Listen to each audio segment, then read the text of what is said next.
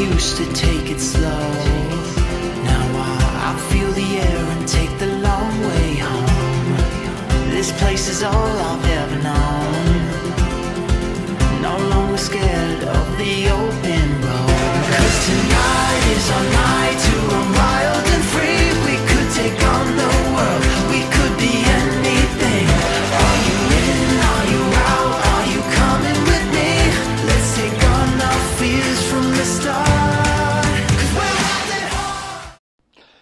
So, the listening audience, this is a bit of a confluence.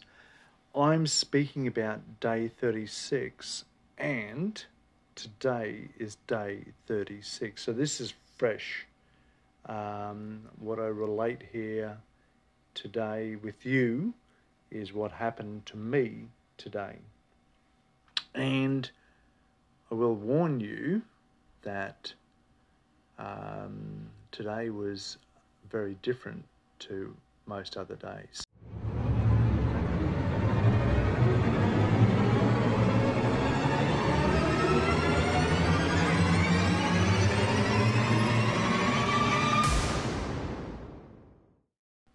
But let me start at the beginning. So, as I said, uh, Dom and TJ and I had a sneaky camp that um, TJ had found, and and um, it was a great spot. There was uh, evening fireworks, which on the cusp of sleep is quite alarming, uh, whereas the um, both TJ and Dom were sleeping without a fly, so they were um, heard the thump as the uh, firework was taking off, and and sort of uh, woke up with their eyes open and saw that it was fireworks. Um, it, it- um, TJ described that it seemed to be very, very close with the actual explosion of the fireworks, not too far away from our eye level of the um, the campground. However, um, I think I mentioned it last episode as well that we got up quite early, um, just so that we weren't uh, being obvious that we were camping a spot that maybe was considered a no camping zone. I don't know. Let's not get hung up on the legalities of it. So we got up early, we packed up our gear, and we sauntered off to a a public place in the the area that we were camping in that um, was obviously allowed to be sitting around. And we chose that spot as an opportunity to have breakfast. Uh, continued just chatting and, and uh, talking about the um, trips and, and what uh, TJ and Dom were doing up north.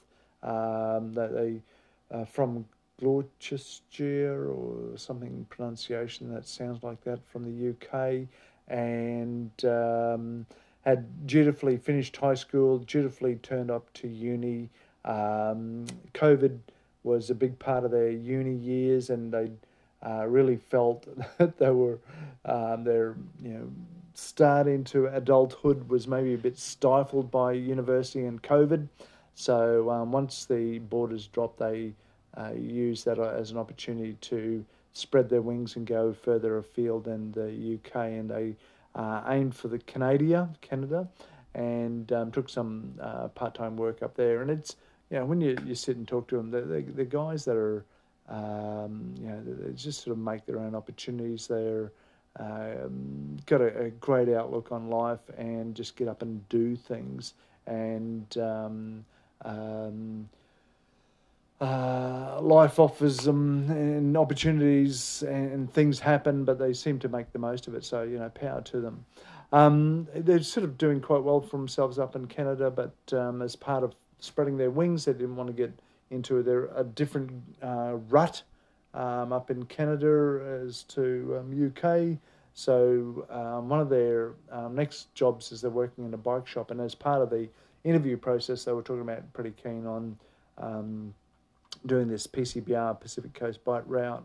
So the um, the next employer uh, offered them a couple of uh, bikes that they then uh, purchased some extra gear and turned into touring bikes and um, started heading down the um, PCBR. I think they, they said that they left on the maybe the seventh or the tenth of April, and um, uh, they they experienced some really god awful weather in in Washington, and um, when they got down to San Francisco, they they really used um, I think it may be six days, and they had another mate with them that was feeling quite poorly, um, and then subsequently uh, left them to their own devices and went back home to the UK, Matt.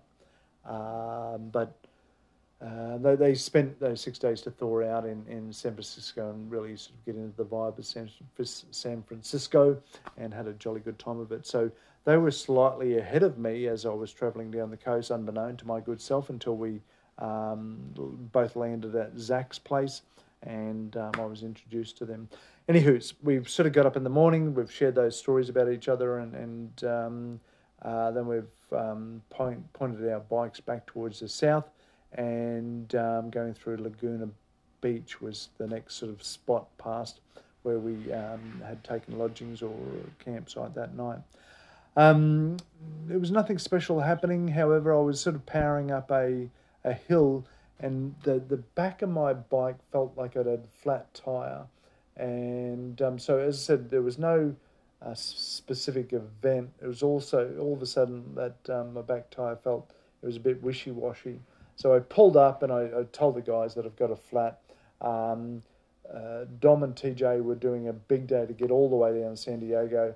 I was doing a shorter day to get to the outskirts of um, San Diego, but this was going to be, you know, the last sort of leg, and then the next day, day 37, was getting into uh, San Diego proper, seeing the border, and that was it. So this, know, this is the last, the last hurrah of the, the trip. Um, so got this. Thought I've got a flat. Um, told the guys go on. I'll, I'll deal with this flat um, because they were going to go into San Francisco proper. Um, they they hung around for a bit while I checked it out and sort of quickly realised it wasn't a back flat tire, and um, thought I oh, okay. I wonder if the um, the quick release axle has come a bit loose, but sort of um, did a quick play with that and it didn't feel loose, so thought, okay, well maybe it was just um, uh, undulation of the the um, the bitumen, and, and I just felt that um, there was a bit of a wobble. I, I, checked the panniers to make sure they were locked in with their um, their lower little lug um, to to keep them secure against the bike, and it all seemed fine. So I thought, okay, well it's just a bit of the um, uh, the bitumen that, that made it feel like there was a bit of a wobble, and then we we um, so we sallied on. But it wasn't too much further before I realised that there was something wrong. So I thought, okay, well, maybe I, I haven't really um, assessed the, the tightness of the axle properly. So I've popped the, the quick release on the axle. I've given it a couple of extra turns and then I've really cranked it shut and said, okay, let's see how this one goes. But um, another 100 metres and it was, and I asked the guys to hang back and have a look at the back wheel and they could see that something was moving, but we just couldn't work out what the hell it was. So I, I said, you know, um, power to you guys. You've got a big day. I'm, I'm sort of mucking around here trying to work out what the hell's going on. So you go on and, and I'll work out what's going on. So I've stripped off all the uh, panniers of the, the back of the bike to um, uh, work out what was happening. And I'd also pulled off the front panniers. And what I was going to plan to do was flip the bike over, over um, unlock the um, gear selector, pop the whole back wheel out of the um, away from the bike, and, and have a good look in there, and then reassemble it to see if it um, would resolve the situation. But um, during that process, I did then see that near the um, the uh, rear dropouts, that's where the axle goes through on the rear axle, and there's a, a tube that goes pretty much horizontal to the ground that goes from you know, where your pedals are, uh, goes horizontally from where your pedals are back to the back wheel. I, I saw that there was a, a mark in the frame. Um, so on closer inspection, it was actually a crack in the frame. The, the whole frame had cracked. This was a, a catastrophic failure of, of the, the frame. Um, the bike was no longer sort of rideable, serviceable, and and reliable from this point on. So that was that was it. Like it was um, pretty much the the last leg um, of the trip, and I had a catastrophic failure of the frame. Um, pondered what that would mean and, and how I'd actually do things. Um, it's Sunday here in US of A, and there's not a lot of things that are open except for hospitality and retail. Not a lot of bike shops or welding shops or people that would be able to assess and and um, repair a a cracked chainstay on a touring a steel frame touring bike. Um, so sort of let my fingers do the walking on Google and worked out there was an Amtrak station about 12 kilometres away. I um, transferred the heavier panniers from the rear of the racks to the front racks, um, and then I I rode in a position that I my, more of my weight was over the handlebars rather than the back, which is quite unstable. The the bike is really designed that you are um, centre to the, the frame as opposed to having all your weight towards the front. But um, I, I, took it very um, slowly and and um, downhill. I, I, kept the uh, hand on the brake. Um, uphill, I, I, made sure my uh, weight was forward. Avoided any quick turns, any um, uh, bounces or jumps on the rear at all, just to um, you know not not uh, put any further strain on the other chainstay that was intact and um, limit any further damage to the busted uh, chainstay um, on the left hand side. Slowly but surely made my way over to a uh, Amtrak railway station. Um, I think I got there by oh, a bit before 10. The next train was at 10, uh, correction, 11.25. So I purchased a ticket and then went off and uh, found a diner and um, availed myself to a cinnamon roll that I'd seen advertised in a lot of places as you know, being famous for their cinnamon rolls. So I thought, oh, what the hell they're banging on about? I'll try a cinnamon roll and grabbed a coffee and um, luxuriated in the sugar and fat of a, a cinnamon roll and um, a coffee, caffeine, to um, you know help with the, the situation. Um, train turned up. I, I got onto the train. It was, you know, in um, in inner city Brisbane nowadays. You can get on a train with your bike. It used to be off peak. You get on a train with your bike, but nowadays, pretty much all the time you get on your train with your bike. Um, interstate travel that I've done before with my bike, you have to actually box up your bike and your bike goes in luggage um, or cargo rather than being able to easily wheel yourself, wheel your bike onto a train. Um, one of the joys of the Amtrak um, section that I did was I think I paid like twenty three dollars in US dollars to get from San Juan Capilano, something like that, but it's not really. There's an S in there somewhere, but anyway, um, just inland from Laguna Beach.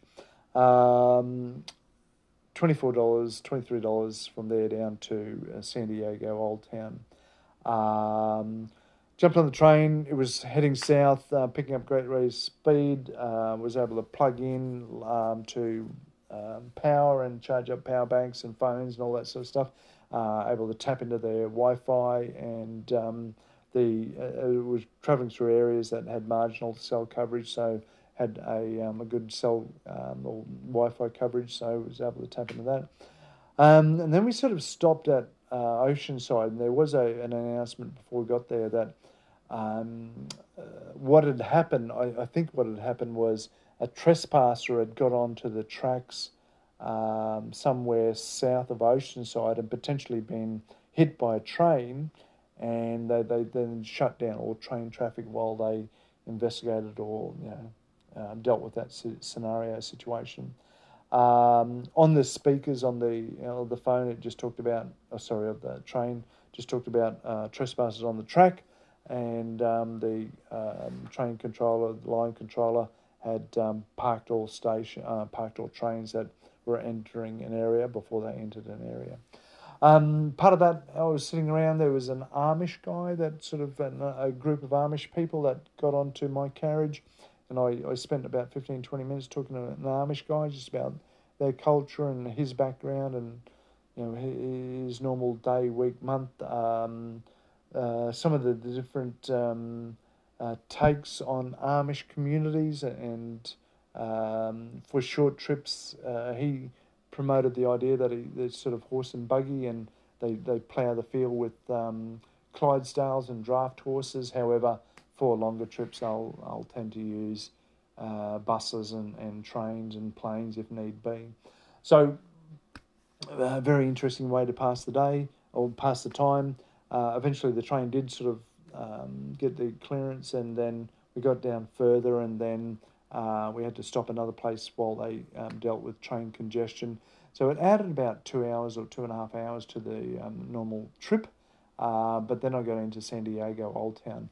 Uh, as I was going down, when I sort of stopped talking to the Amish people, they I was able to then Google what the hell I was going to do with bike shops and, and welding shops. Uh, I put in a couple of call, um, you know, uh, emails and contact pages and Facebook pages to bike shops to ask about welding frames, and um, I also got on to um, voice message banks of welders and um, contact pages of uh, welders.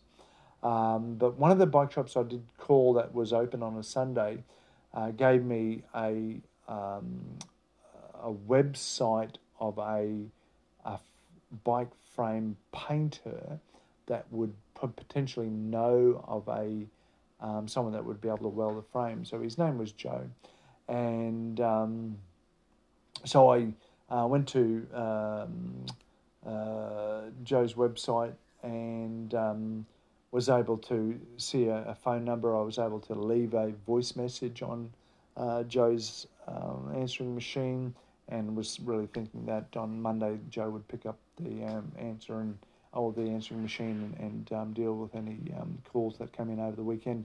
However, Joe did get in contact later on in the afternoon and um, said that there was he knew of a guy up in uh, a beach that's probably about um, 40 kilometres north of here. Uh, but he also had a mate that owed him some favours, is, is, is Joe's words that has retired and he was a um, bicycle frame builder that might be able to do something. And I sent through some photos and described what had happened to the, the rear chainstay. And um, Joe then, and I sort of hung up on Joe after I sort of sent through the photos. He's got it back in touch later on and said that um, he's cajoled this um, frame builder to come out of retirement to do a quick whip around um, bead on the breakage it's it's not a long term fix, but it's a fix that'll get me out of uh, trouble, so I can actually ride down to the, the San Diego border and and I spy the um, the border. Um, like I was hoping to then uh, ride back over that section of um, just north of San Diego that I hadn't done. However, um, I'll, I'll, sort of be guided by um, Joe and the frame builder as to the how much reliability I can put into the actual cracked chainstay and, and the quick repair that they do.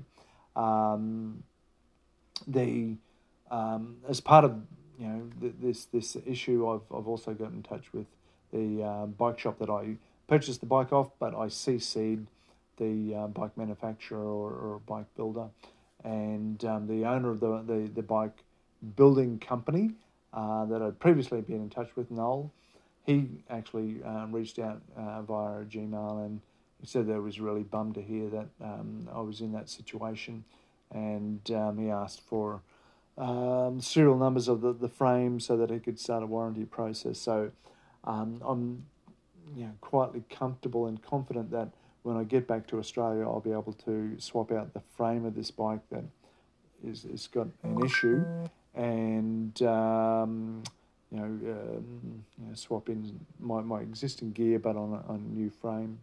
So I really need um, Joe's mate, the bike frame builder, to give me a, a, job that will do a job that is good enough to offer reliability for the next couple of weeks uh, or next week, but then uh, not necessarily go overboard and, and um, do a lot of extra effort for a frame that will um, eventually be returned to the manufacturer to um, assess as to why it's um, failed in this particular area.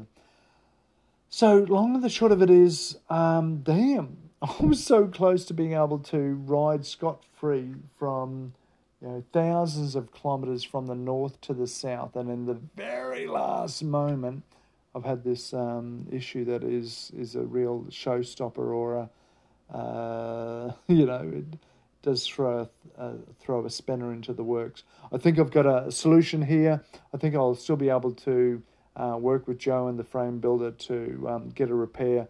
I'm quietly comfortable and confident that I'll get down and see the Mexican border and the, the very bottom of the US of A but then I'll really have to um, deal with the bike with kit gloves, kid gloves, to um, you know um, make sure that there's no serious weight on that back chainstay. Make sure I I don't hit any jarring uh, bumps that might um, dislodge the bit, bit of a bead of weld that the weld um, frame builder will put on there, and um, you know treat it with a whole lot of respect and not think it's a robust um, tank that can go anywhere. It's it's got a um, an issue that I need to be mindful of, and and um, so that I can uh, keep enough life in it for the next four or five days and and um, finish this trip. However, that is the day end of day thirty six. Um, I'm in San Diego. I'm in a motel. I'll have to take another night in this motel just so I can work in with Joe and the frame builder. Um, hopefully I'll, I'll use public transport tomorrow to actually see some San Francisco. Um, Joe graciously has offered to pick up the bike tomorrow afternoon from this motel room and, and take it out to the frame builder um, and, and do the job. So I suspect that sometime on Tuesday I'll be able to pick it up and um, load my panniers back up on it, ride down to the border. But then I'll, I think I'll be looking to grab a Amtrak train back up north to um, Irving, Irvine, or you know maybe even all the way back to LA, and then um, ride back out to um, uh, Venice Beach or something. So I'll just have to work out that part of it. Anywho's, um, yeah, there's a there's a, a bit of a twist at right at the end of the trip. Um, didn't see that one coming. Anywho's, I'll leave you to it and talk to you later. Till then.